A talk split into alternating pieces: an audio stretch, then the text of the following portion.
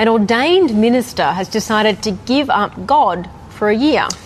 How the heck do you just up and become atheist after being a pastor?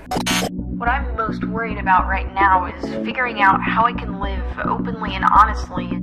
I am finally free to be me. I have no idea how to find friends or become a part of a community that's not religious. What does life look like after church, after religion, after God? That's, you know, that's, that's it in a nutshell. This is the Life After God podcast, a conversation on the space between belief and unbelief and beyond, with your host, Ryan Bell.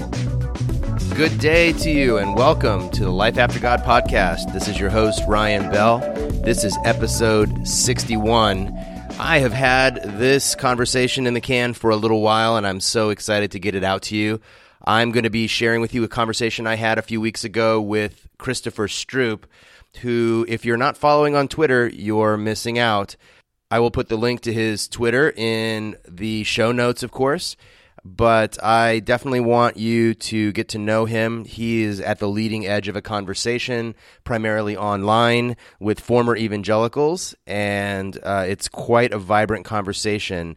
Uh, I'm not going to say too much more about him. I'm going to give you a little bit of his background, and we're going to jump right in.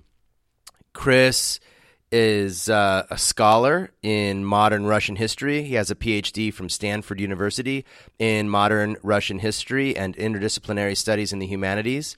Uh, he's also a freelance writer, public speaker, and a commentator on religion and politics, the U S Christian right, Russia, and foreign policy. Chris is currently a visiting instructor in the Honors College at the University of South Florida and also a senior researcher with the Post-Secular Conflicts Project at the University of Innsbruck. So that's a little background about Chris, but the most important thing you need to know about Chris today is that he is responsible for starting the hashtag EmptyThePews. If you use Twitter, you may have seen this hashtag out there as a statement about leaving toxic congregations and religious institutions that have been damaging to people uh, for decades. More recently, the hashtag uh, that is also associated with this movement is exvangelical. So if you use Twitter, and perhaps this is enough motivation to get you to use Twitter if you don't already, I would advise you to look up these hashtags, EmptyThePews and exvangelical, and you will see not only Chris and his work, but a host of others that have come on board this movement to tell their stories of leaving the evangelical church in its various forms. Some of these folks are not atheists. They are still Christians uh, or still believers in some kind of supernatural uh, entity beyond uh, the natural world, but they are fellow um, sojourners and refugees from evangelicalism, from Christianity of a certain type that we're all too familiar with here in the United States of America. So uh, check out Chris's work. I'll put plenty of links in the show notes for you to to find. As always, if you appreciate the work I'm doing, I encourage you to follow me and the various things I'm doing on social media. You can find Life After God also on Twitter, at Our Life After God. Uh, also on Facebook, you can search for us, Life After God, and on Instagram, in fact, at Our Life After God. Our website is life after god dot org. You can subscribe to our newsletter there. You can also subscribe to the podcast at iTunes. Just search for Life After God and you'll find it. We appreciate so much uh, those of you who are regular followers and contributors to the show. If you appreciate this show and you'd like to do a small part to contribute to its production, you can make a monthly recurring donation at patreon.com slash lifeaftergod.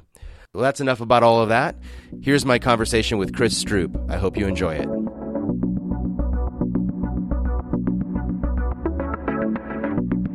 Chris, welcome to the Life After God podcast. Thanks, Ryan. It's great to be on. Tell us a little bit more about you, your background, your bio, and what you what you do. Uh, sure. So I was born up in northern Indiana, but grew up mostly in a north suburb of Indianapolis. And I uh, went to Heritage Christian School there, which is in Indianapolis proper. Um, it's a pretty fundamentalist school. I mean, we watched Young Earth creationist videos in A P biology, for example. In and A P teacher... biology. I just want to put a pin in that. A P biology. Yeah, I got a five on the exam, even though the um, the oh, teacher wow. would not teach us the evolution chapters. He told us to go read them on our own and regurgitate them for the exam. And he would spend much of his class time rambling with devotionals, often sort of apocalyptic, mystical ones. Every year he was pretty sure Christ was probably coming back this fall around Yom Kippur. Wow. So that was my my Christian school education. Um, I started having a crisis of faith around the time I was sixteen years old. Hmm. I just I had a lot of questions, um, and it was a pretty heavy crisis for me through uh, my college years and beyond. I tried very hard to stay evangelical, like my family, because I really didn't want to rock the boat with them, you know. And it, I mean, losing or just complicating all your childhood relationships is not something that anyone really wants to do. Right.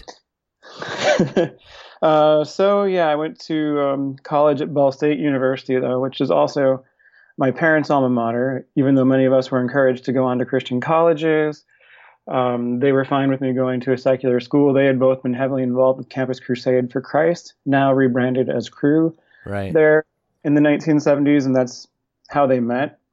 Um, and I have a PhD in Russian history from Stanford, which uh, is sort of the result of me going on short-term evangelical mission trips to Russia in nineteen ninety-nine and two thousand. Oh, wow. Okay. I was wondering how you got into Russian history.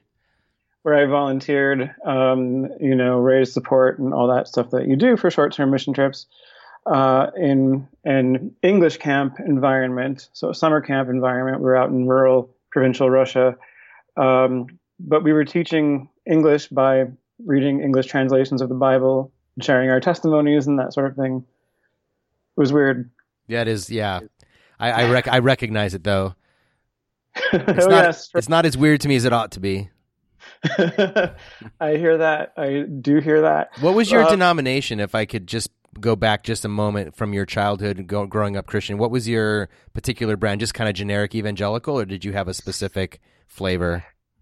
Uh, so until I was about five, when we moved from a little town in northern Indiana to the Indianapolis area, we were in a missionary church. Then we were in a Baptist church. Then we were in a Wesleyan church. Then we were in an independent Christian church. Mm. And um, then we kind of got on board with the non-denominational megachurch inspired movement, technically under the umbrella of the missionary church. Uh, but yeah, we uh, when I was in sixth grade, we moved from Indianapolis to Colorado Springs. This was nineteen ninety-three. Uh, moved in the middle of sixth grade, and Focus on the Family had just moved there as well. Because hmm. my dad took a job as the music pastor at a little church plant called Community Church in the Rockies, met at Rampart High School there in the Springs. Um, and the pastor there, Ron Clarkson, was really inspired by uh, Bill Hybels, Willow Creek. Um, that school had a great auditorium. I learned how to run the light board.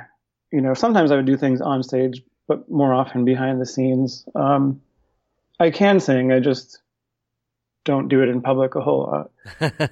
I feel you.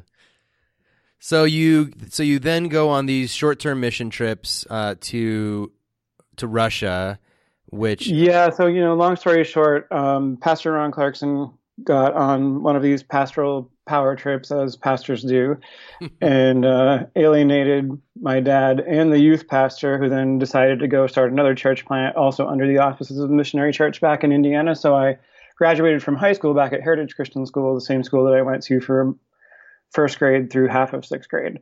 And um, in Colorado Springs, I went to the Christian school there as well for seventh and eighth grade. Half of sixth, I was in a public school. I wanted to stay, but my parents wouldn't let me. And the Christian school that my mom was then teaching at also demanded that um, the students of the children of teachers go to the school. And it was even more extreme than Heritage Christian School in Indy. Um, for example, we had a, we got a worksheet in seventh grade Bible that basically told us that black people were the cursed descendants of Ham, and the Bible instructor seemed embarrassed, but I think it was just, you know, it was in the worksheet, so we were going to go through it. Wow. I mean, it was in the workbook. The sheet was in the book. Right. Anyway. Yeah, yeah, yeah. Uh. uh, so, yeah, so then back to Indianapolis for high school, um, Ball State for college, did those short-term mission trips. um, in the summer between high school and college and after my first year of college, um, which got me interested in Russia. Then I studied abroad in both Germany and England and went to grad school at Stanford and continued my process of um, deconstruction, though I really tried to hold on um, to the basic tenets of evangelical faith for a long time. Um, and it was, it was weird. I mean, in our environment, you know, it didn't matter. Doctrine didn't matter that much, as would probably seem obvious from my family's particular trajectory. We ended up embodying this uh, kind of um, what I sometimes call bad ecumenism, you know, right? As long as uh, we're all Republican and we're all against abortion and gay rights. If you're a Calvinist and I'm an Arminian, we don't have to fight about that. Wow, yeah, blood was spilled over those things ages ago, and, and now it's uh, just a minor footnote. So you, what are you doing now then? You're in Florida pursuing your doctorate, if I understand correctly. Oh, no, I already got my doctorate uh, from Stanford University in two thousand twelve. Got it. Five-year plan in eight years. I'm highly qualified to make stupid Russian history jokes like that. Nice. So, yeah, I then moved to Moscow, and I taught in a Russian university uh, for three years, two thousand twelve to two thousand fifteen. I had a front row seat to major geopolitical shifts. My salary that was paid in rubles was decimated uh, after the annexation of Crimea and the sanctions and the falling oil prices. Um, and then I got a postdoc at the University of South Florida. So I was a provost postdoctoral scholar in the humanities and social sciences here for two years, teaching in the history department in the honors college, and now I'm a visiting instructor in the honors college. Teaching history uh, of Russia, or more generally other subjects as well? Um, so I was housed in the history department, and I, my uh, the course that I taught there was a nineteen, an upper level nineteenth century European history survey. Oh, nice. Which included more Russian and East European material than some people would include, but it was also more comprehensive than that. Um, in the honors college, I get to teach interdisciplinary courses that fit into certain rubrics that are the honors gen eds. So they have a geographic perspectives rubric. I teach an interdisciplinary Russian studies course in there. Hmm. Um, and I also currently am teaching in the arts and humanities rubric, uh, a theme course on apocalypse, which is fun. Is that like a, like a long history survey of apocalyptic teaching or doctrine, or, or how do you approach apocalypse?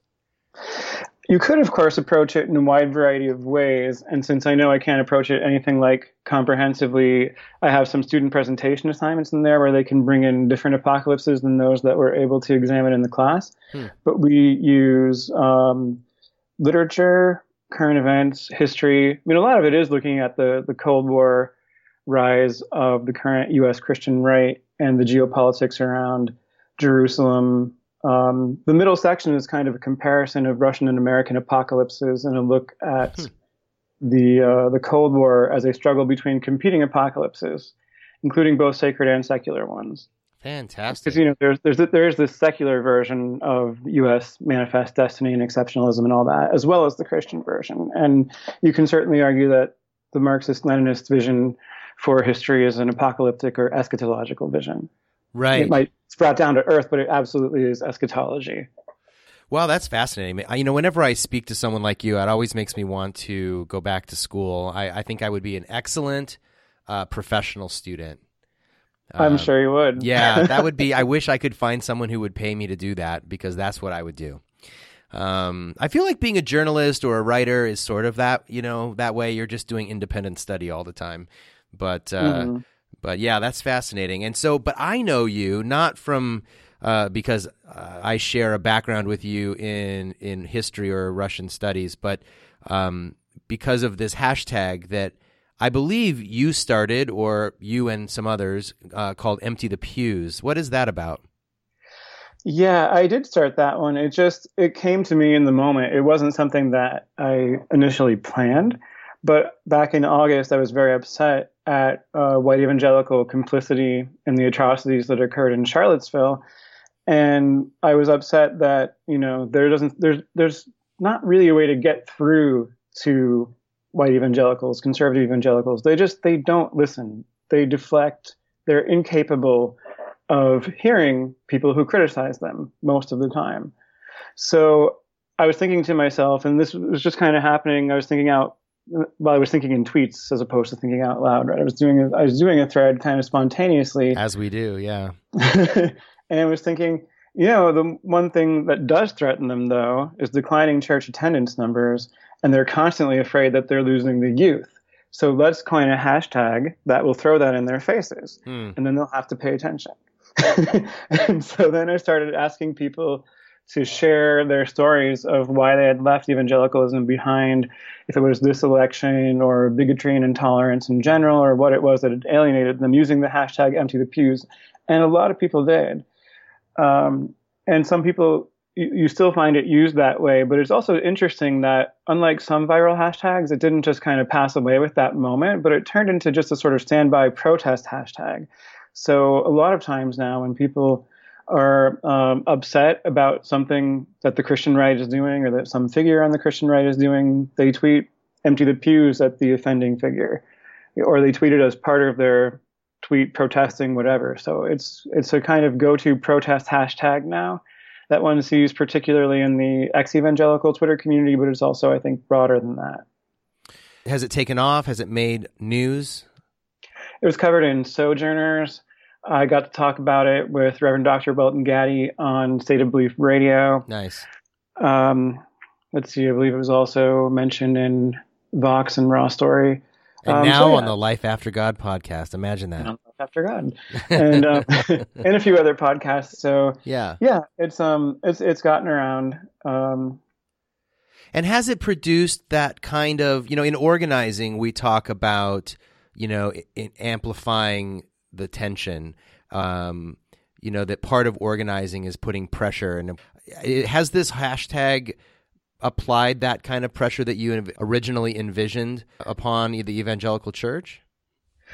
I mean, I apart from Sojourners covering it, which was a fairly brave thing of them to do, and I appreciate it. But of course, they are they are Sojourners. They are, you know, the the, the good evangelicals, right? Um, I haven't seen a lot of responses to it. Some, some in blogs, uh, particularly earlier on um, in August and September.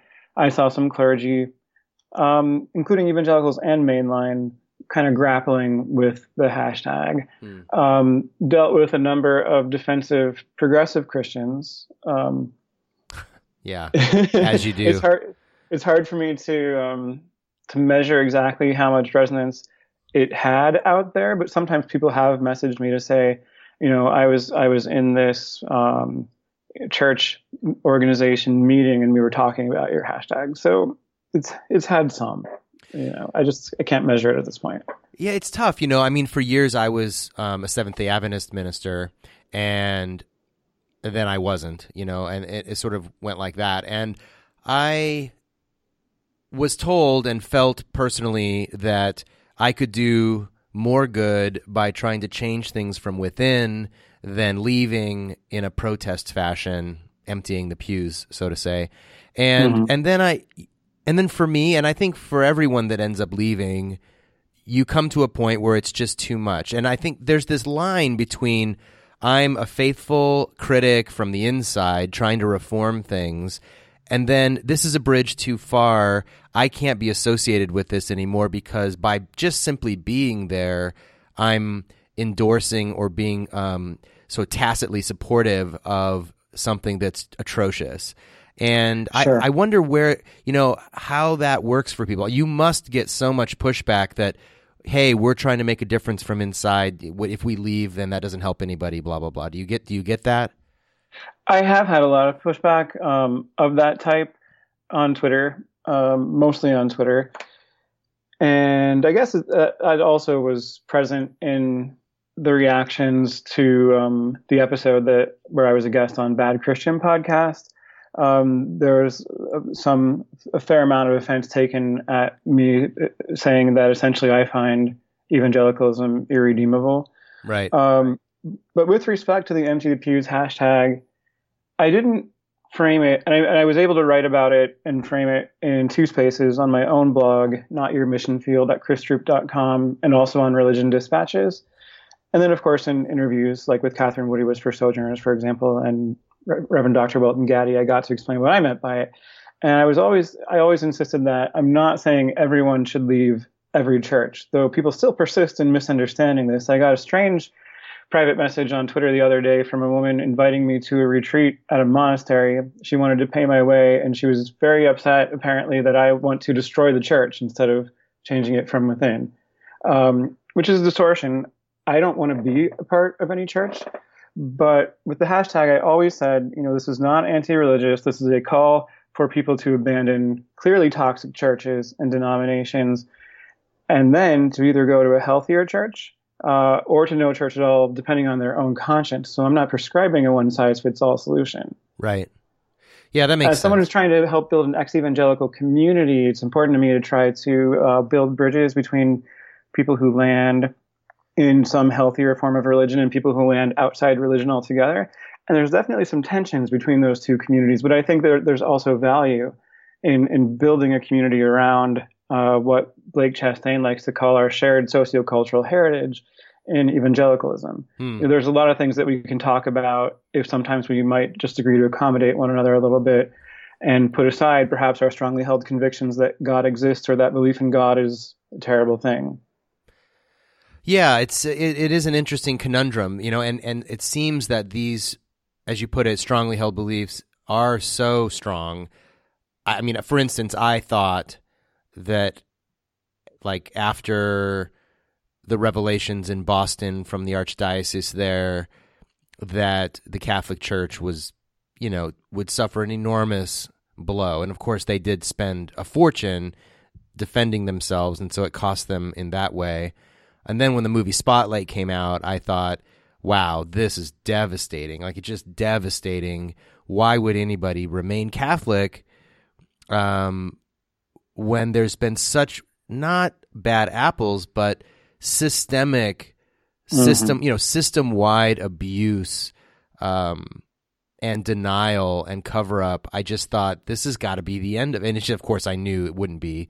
It, it was mm-hmm. just so persistent in... Um, and I wonder what, what, why do you think that is? Why is religion, even in the face of such horrible abuses, so tenacious in our culture? That's a good question. Um, I, I mean, I think that a lot of it, of course, has to do with childhood socialization, and even beyond childhood, you know, your community that you, that you find yourself in, it's, it's really hard to go against the grain of that community. And so if everyone's insisting that we all need to believe these things, uh, something about you has to just be somehow unable to deal with that uh, for for some reason. I mean, I think that a lot of us, uh, some people do leave religion for purely intellectual re- reasons, but um, our reasoning about anything that is matters to us deeply on an emotional level is, of course, motivated. Right. You know, cognitive science has done a lot in recent years to to show that. Um, for a lot of people, it has to do with something that you discover about yourself, that, you know, maybe you're queer, or you, or maybe you just have really good gay friends, or, you know, something starts to make you think, huh, I have to, I'm not so sure about this.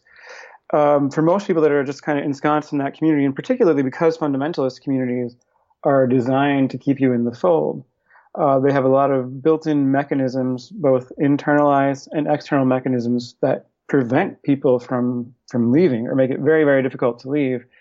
Uh, you you have to get to that boiling point, and um, I think it has a lot to do with people's individual personalities, and, and most people won't. But there's also a difference, I mean, between that kind of Protestantism, the more fundamentalist kind, and most of evangelicalism is fundamentalism by an academic definition of the word. Sure. Even if they don't call themselves that. Um, in Catholicism, there are so many people who are content to be Catholic and sometimes go to Mass and not do a damn thing the magisterium says on matters of sex and sexuality. You know? Right, right, right. You really can't get away with that in a Protest- an evangelical Protestant community. Yeah, it's much more personal. It's much more like closely held and expected that you would act on your faith. In a, in an evangelical context. So yeah, I mean, I kind of I kind of don't understand that either that sense of, oh, this is fine, you know, we have our feminist theologians and our queer theologians and the magisterium condemns all of that, but that's fine, I'll just stick around. I mean, it doesn't make sense to me, but I wasn't raised and socialized in a, in a community in which that would make sense. I mean, I do think it has something to do too, and I'm always trying to like figure this out, but I think it has something to do with the fact that, at least in the United States, the church of all all types has had a kind of a lock on sort of supportive, highly networked community. Uh, yes. Uh, that crosses economic and sometimes uh, other social barriers. And so if you leave the church, I mean, what are you going to join a bowling league or like, I mean, what are you going to do? A knitting club? Like, you know, there are options. There are places for people to go, but not that many, like not... Uh, a tremendous, now you join the Lions Club or the Rotary or something, but it's not the same. There's something about the urgency or the sort of the metaphysical aspect of, of Christianity especially that is very um, uh, binding. And, and though humans, you know, so many times you hear people say, though humans are uh, faulty and, and do horrible things, you know, God is still God and people kind of hang in there and Um, I don't think it occurs to them to leave until the pain gets so great that they're willing to ostracize their support network uh, to to make a change.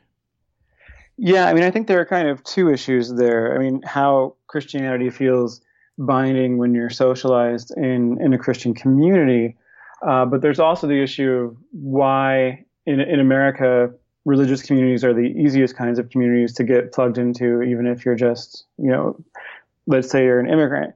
You know, right. Immigrants come come here from Israel, from Greece, and they get more religious because somehow now, you know, synagogue or the Orthodox Church is where you find your national community. Your people, yeah. Yeah. Um, there really aren't a lot of other options in America, so...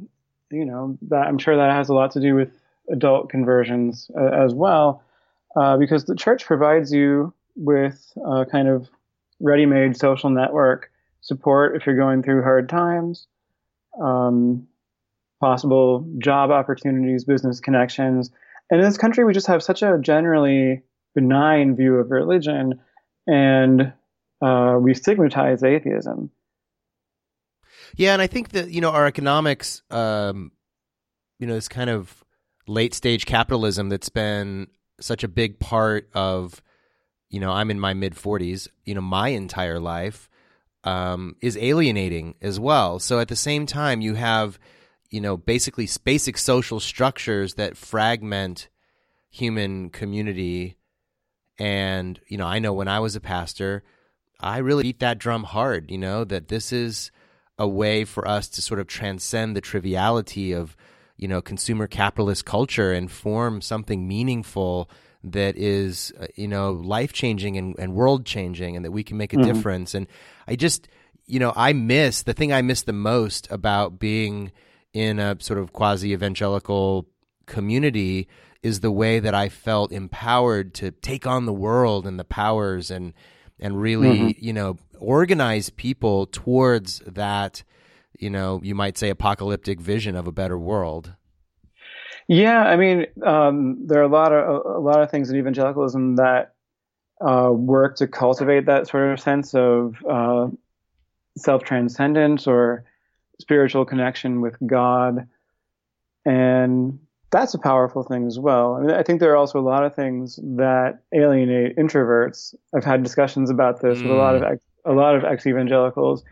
You know, that popcorn prayer, or anytime you're expected to participate in group prayer or church greeting times, are horrifyingly an- anxiety-inducing times for introverts. I always hated those things. Right. You know, so those were some things that alienated me from uh, from evangelicalism. But at the same time, I mean, I'm I'm an introvert, but I still I want to have social support structures and people I care about in my life, right? So I want I want some kind of community. And what do you do for that now? What is your sort of source of community?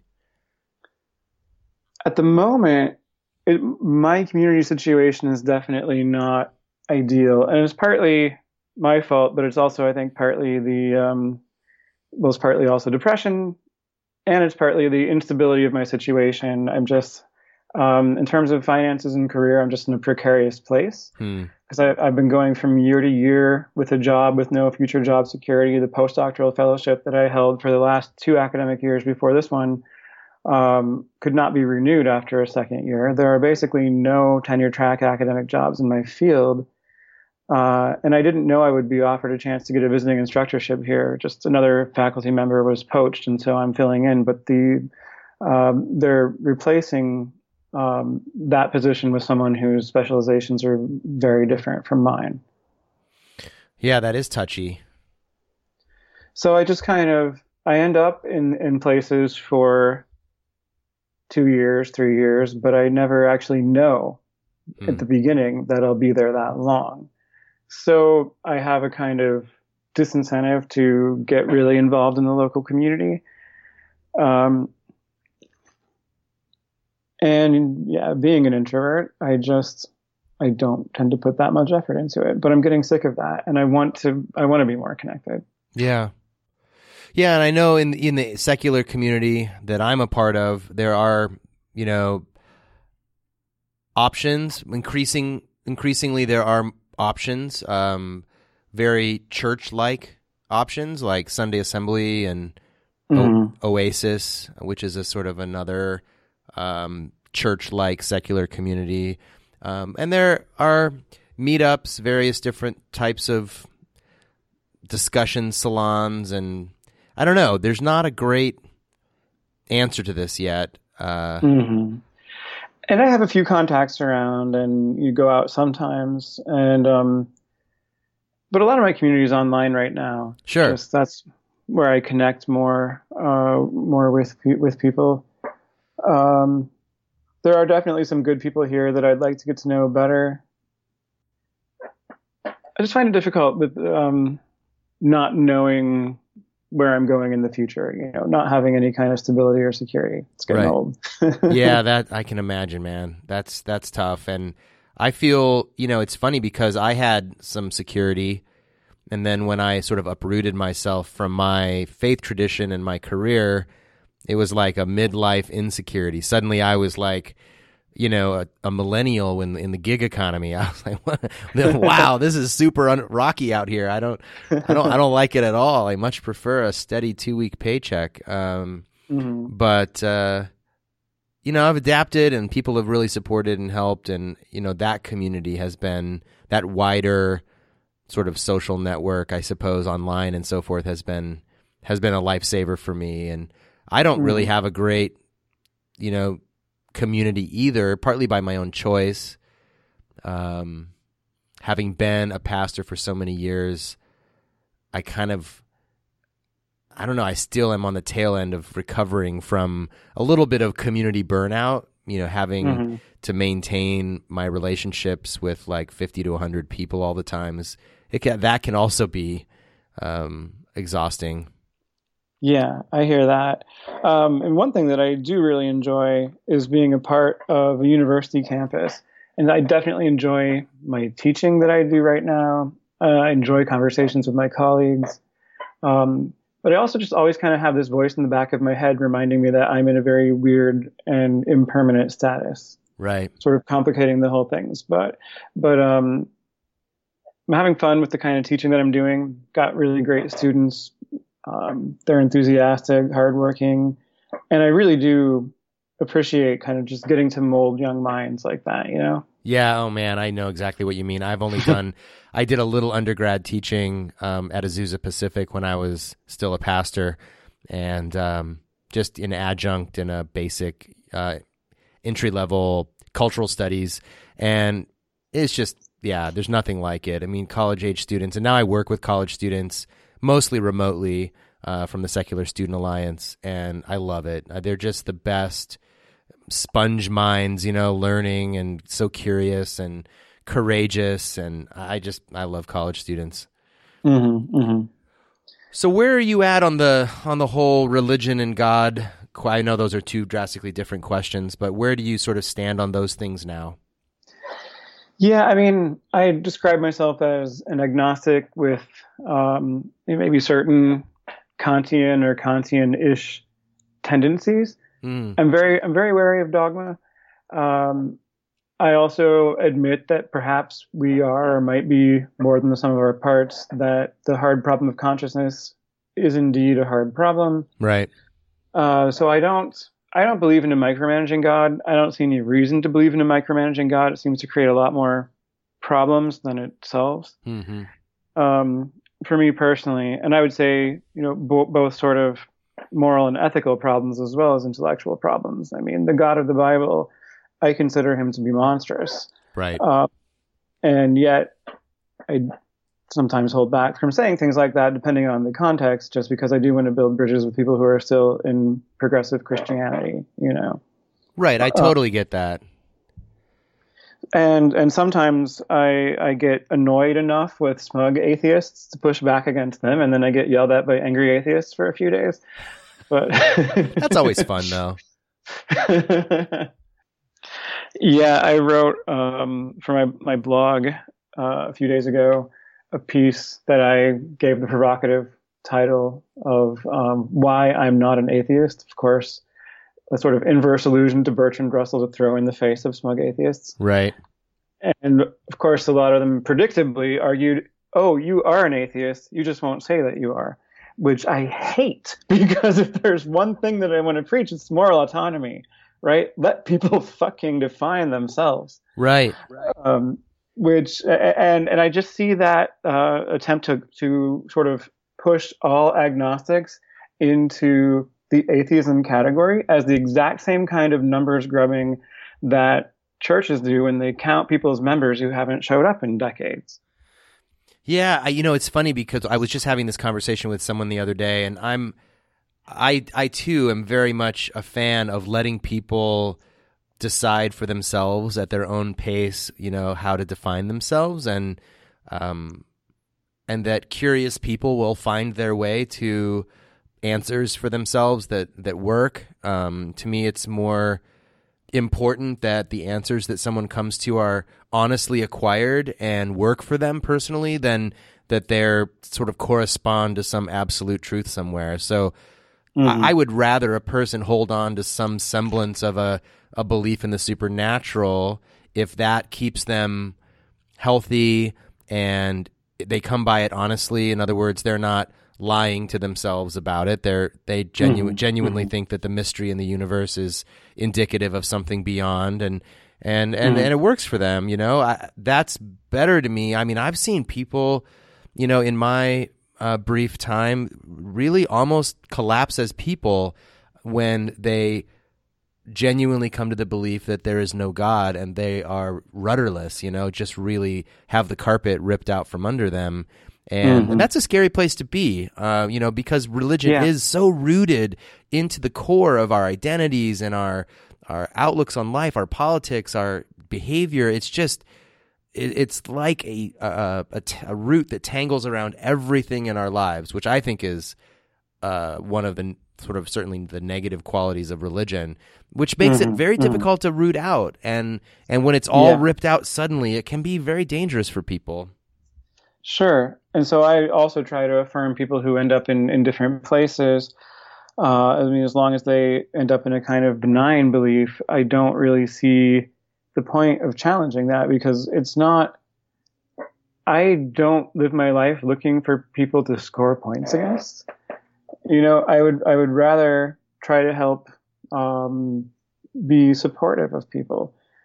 And um, so, yeah, I just I occasionally get annoyed enough with the kind of um, point scoring and, and blind spots of too much of the atheist community that I end up yelling at them on Twitter.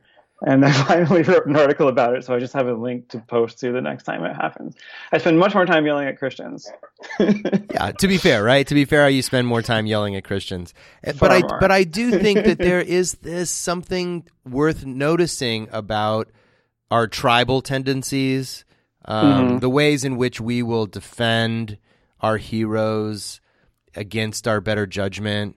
Uh, because mm-hmm. they're, you know, after all, they are on our side, and um, we have to stick together and um, that type of mentality, as, as well as just wanting to be right. You know, I feel like I remember being so harshly critical as a Christian of of Christians who were so committed to being right. They they were more mm-hmm. committed to being right than being good.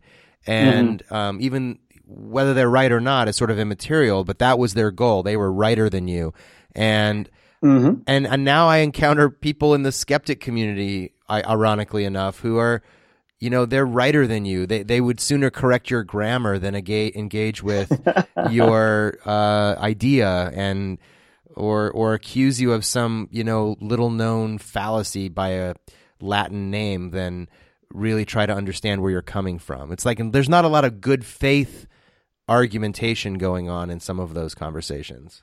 Yeah, they really are mirror images as well. And I think that we get into a dangerous place if we think that because I believe X, Y, and Z, or I don't believe X, Y, and Z, and because I'm reasonabler than thou, uh, I am not susceptible to uh, tribalism.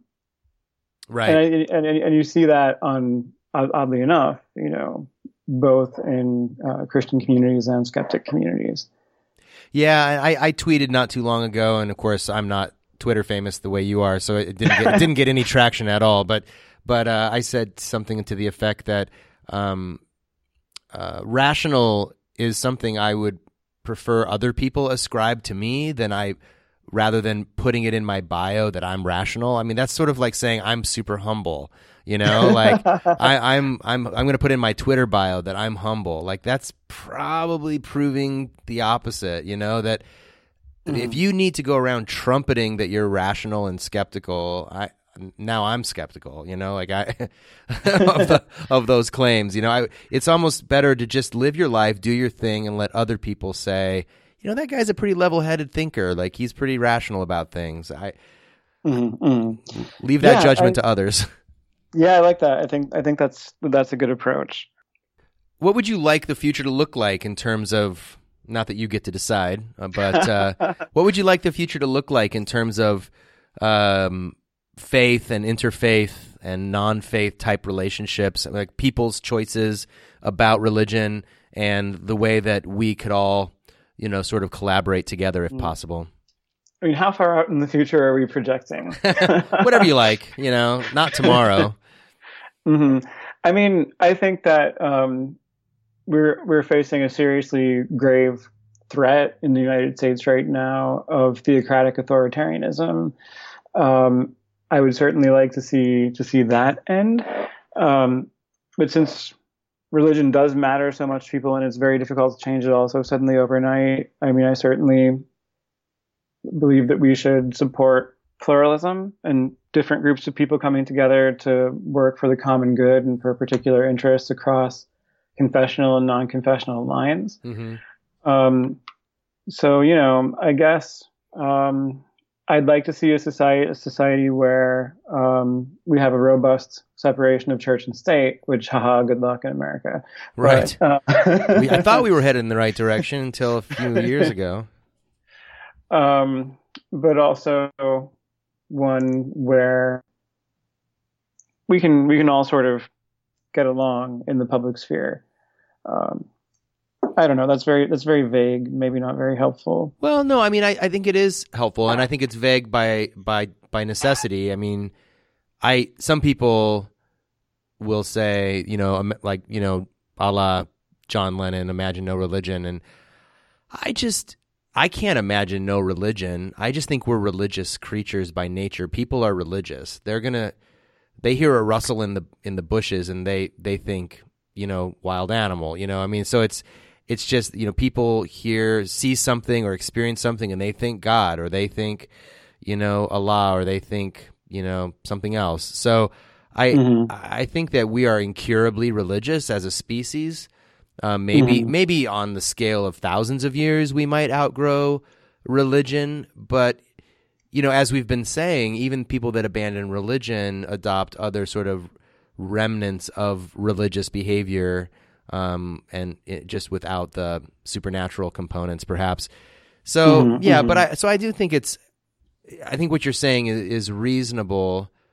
I, I sort of hope for a more, um, how would I say, I guess, progressive sort of movement, you know, towards uh, a kind of an enlightenment Islam, or or some kind of, uh, you know, where where religions are are adapting their faith as as as religions do to, you know, modern knowledge and modern science. Mm-hmm. Uh, in ways that enable us to, to think about a pluralistic public, you know, where we all have access to the same benefits. Yeah, I mean, I think that's certainly something that it can be worth encouraging. I also, you know, I think I think deep down, if I'm being really honest, I do feel like religion creates problems that simply don't need to exist without it. Right. But again, it's not it's not going to go away tomorrow. So I think if we could could work on cultivating uh, respect for different people and um, respect for others' moral autonomy, so that we all just accept that we don't have to believe the same things uh, in order to work toward the common good in a democratic society, that's that's a good thing to aim for. Uh, some people will say to that, well, then you're just telling people they shouldn't really believe their religion, because if they really believe it, they should be exclusivist and whatever. Hmm. Um, but, you know, religion isn't isn't always like that. Even historically, it's taken a wide variety of different forms, and sometimes toleration and coexistence have happened. Um, even when people had very strong, very divergent beliefs. I mean, if you look at tenth, eleventh century Cordoba and the library that they had there uh, when it was under Muslim rule, you had Islamic, Jewish, and Christian scholars all working side by side and living in the same community, and it was fine. And then, you know, after the Reconquista, Spanish Christians kick all the Muslims and Jews out. Right. Um, but there are different ways that coexistence has, has happened, or that degrees of toleration, even if not formulated exactly in the language of modern Western liberalism, have ha- have happened. I think modern Western liberalism and Kantianism are about the best languages that we have for expressing those values now, or at least the most dominant ones. And so maybe they're they're valuable in that sense. Um, but it's something that can that can be done. We can we can reduce polarization. Right, and I think the next generation, you know, those that are in college now. Uh, recently graduated up through, you know, high school students that we have in this country right now are, you know, ha- historic lows when it comes to religious affiliation. One in three are not religiously affiliated anymore and are creating alternative um, forms of social life outside of traditional religious structures. And so maybe there's the hope, you know, that that we can create um, bonds of common humanity that don't include the superstitions of religion that, as you say, so often create bigger problems than they solve. I, I often root the problems of religion in, especially Abrahamic faiths, in static texts, you know? So we have these texts mm-hmm. that, that never change, you know, by definition. They're on paper, they're texts, you know? And so, and they have, we have doctrines about them, how they don't ever change. And so then we need, you know, massive volumes of theology to explain how, even though it hasn't changed, everything's really different, you know? So mm-hmm. suddenly we, you know, are, we can accept, you know, homosexual Christians because all this time we've been interpreting the Bible wrong. If only we had understood it right, we would know that God loves people equally, even though the Bible clearly seems to say something quite different, you know? So it's like this, you know, back-bending theology to accommodate mm-hmm. these archaic beliefs. Whereas sure. if you just got, you changed your model of inspiration and just said, look, these are, you know, pages, you know, words written by people who were doing their best to understand a world that they didn't understand, the same as mm-hmm. we today mm-hmm. do our best to understand a world that we only understand marginally better than we did back then. And we're all still at that project of trying mm-hmm. to understand the world. And, um, you know, I, so anyway, I just think that young adults today, and maybe I'm placing too much hope and I'm naive, but I see a lot of hope in in um, younger Americans to maybe free us from some of the slavery to uh, superstition and old old ideas. They are, in general, also my greatest source of hope right now. I mean, we already talked about the activism that they're engaging in with respect to school shootings, right? Uh, in, in, a, in a way that's really new with respect to American youth culture over the last couple of generations, anyway. Um, so that's exciting, and I also am really cheered by the news that they're getting less and less religious. I do think that's going to be better than the alternative, given the malignancy of American of so, so much of American Christianity, right? There's there's so much of American Christianity that really just needs to die out in its current form, like the Republican Party. I mean, it would be much better if white evangelicalism would basically just fade off into the sunset now. There's nothing good left in it. The fifteen to twenty percent of the, the non-Trump voters, I don't understand what they're doing there. I never have. Right. Trying to change it from within, probably. And, you know... good luck, I guess. Yeah, um. yeah. I mean, the whole Roy Moore phenomenon in Alabama, you know, we, we were, you know, th- obviously thrilled that he didn't win, but just barely, you know, and and it was these white evangelicals who nearly elected that guy. Oh, yeah, voted for him. And what was the final percentage? It was even higher. Like than the forty-eight percent. Uh, oh, you mean his total vote percentage? Oh, I mean... F- total uh, per- percentage of white evangelicals, it was well over eighty. Yeah, something along those lines. Mm-hmm. It's just obscene, and uh, you know, I just, I just can't, I can't get my head around it. I mean, you know, yesterday we're we're we're recording this on February twenty-second. Ye- yesterday, uh, Billy Graham passed away, mm-hmm. which does seem again in in many ways like a passing of a a significant milestone, and and yet. And this is where my faith in the younger generation just falters just a little bit. His son is three times as vile as he ever was. So I, I just so I, he's not exactly the Franklin's not exactly the younger generation at this point. I well, mean, really younger than his dad, but yeah, you're right. He's certainly not. He's older than I am. Um, so, but right. I mean, I just mean that sometimes things go the other way. The next generation can become become can become worse, I suppose, but. At least, sure. at least with this generation, I'm definitely seeing a trend towards, you know, humanistic values that are independent of religious tradition. There's also Billy Graham's, uh, Billy Graham's grandson, Boz Chividyan, who's done so much work to expose uh, abuse in evangelical contexts, mm. and that is um, admirable. I still think he doesn't quite see how the abuse is systemic, and there is absolutely no way to root it out while you hold to evangelical theology. But he's still an, an admirable guy. Um, but, you know, inerrancy doctrine is inherently authoritarian. Oh, yeah.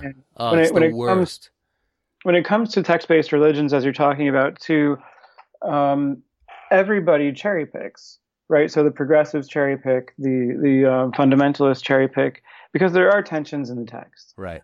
And, I mean, I guess that does create some creative spaces for decent theologies, but... Um, It also just kind of says to me, there there is no pure essence of this, so what's the point? Why bother? Yeah. Like, you would not, you know, go to the hospital and be okay if the doctor was referring to a medical textbook from, you know, the, the eighteenth century. Like, it's ter- it's terrifying. Like, you cannot, you can't, you might study it as a historical curiosity if you're a historian of medicine, but you wouldn't, as a practitioner of medicine, use sure. that information. It's just, and in reality, we don't do it. You know, I, this is what I say to Christians well, all the time when they you say, still have faith healing communities with graveyards full of dead children. That's true. That is so true. And people are sacrificing their, their families and their children on the altar of, of these uh, these gods. Um, but people are, by and large, they don't stone their disobedient children, even though right. that's in the Bible. And when you ask them why they don't, they give you some rationalization. And mm. and I, you know, to that I say, you know, congratulations, you're thinking about it the same way I think about it and come up with what I think is the ethical thing to do. So I don't know. I I think it's eroding. It's not eroding fast enough for my taste, but uh, there are, you know, good people in there trying to do their best, and everybody has to move at their own pace, I guess. And mm-hmm. and uh, but I appreciate what you're doing. I appreciate you putting your neck out there. I know it's lonely and and depressing, um, but I appreciate what you're doing on social media and in, you know, in your professional life. And I wish you all the luck in the world. Thanks, Ryan. I really appreciate what you're doing as well. Um, these conversations that you host on this podcast are really great. Well, thanks so and much. And the honesty that you bring to the discussion, you know, mm. with your particular path of having left ministry as well, it's just, it's, it's, um, it, it, it gives you a kind of unique voice. Thank you. Well, that's what I hope for. And I really want, um, I, you know, I'm more interested in, in an honest conversation than winning some kind of argument. Um, so that's why I have people on the show that are Christians or that are in places like where you are, where you're sort of defy definition a little bit, agnostic, mm-hmm. um, as well as, you know, people who are still, who are, who are very, you know, much out the other side. And, and mm-hmm. you know, I guess I don't have that many angry atheists on the show, but, but I mean, I'm, I'm, I'm, I'm not religious, you know? Right, right, right. Just, I just don't, I just feel like declaring myself an atheist is a little bit too Uh, categorical for me, mm. and it also would be letting the angry atheists win. It, uh, okay, so maybe there is a part of me that wants to have a little bit of point scoring once in a while. I feel you. Because, because they're so annoying that I'm not going to let them count me as as one of them just to up their numbers and feel better about themselves. Yeah, it's kind of a colonizing thing, you know? Like, yeah. So I stick with agnostic, and I insist, and insist that agnostic is not always the same as atheism, you know, according, though, though some of them will insist the opposite and right. they count you. Well, more power to you. Thanks.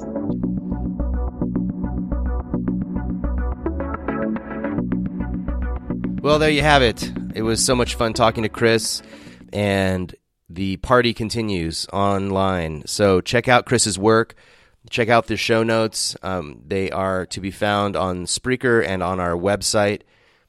Everything about Life After God is at our website, life after god dot org. You can follow us on social media. All the links are there. And if you'd like to make a contribution to help us out with the production of this show, you can do that at patreon dot com slash life after god. Thanks so much for tuning in this week. There will be more coming up soon. I have several other shows already recorded that I'm editing and getting ready to release. So stay tuned to all of our channels, and you will not miss an episode. Thank you again for spending a part of your day with me. My name is Ryan Bell, and this has been the Life After God podcast.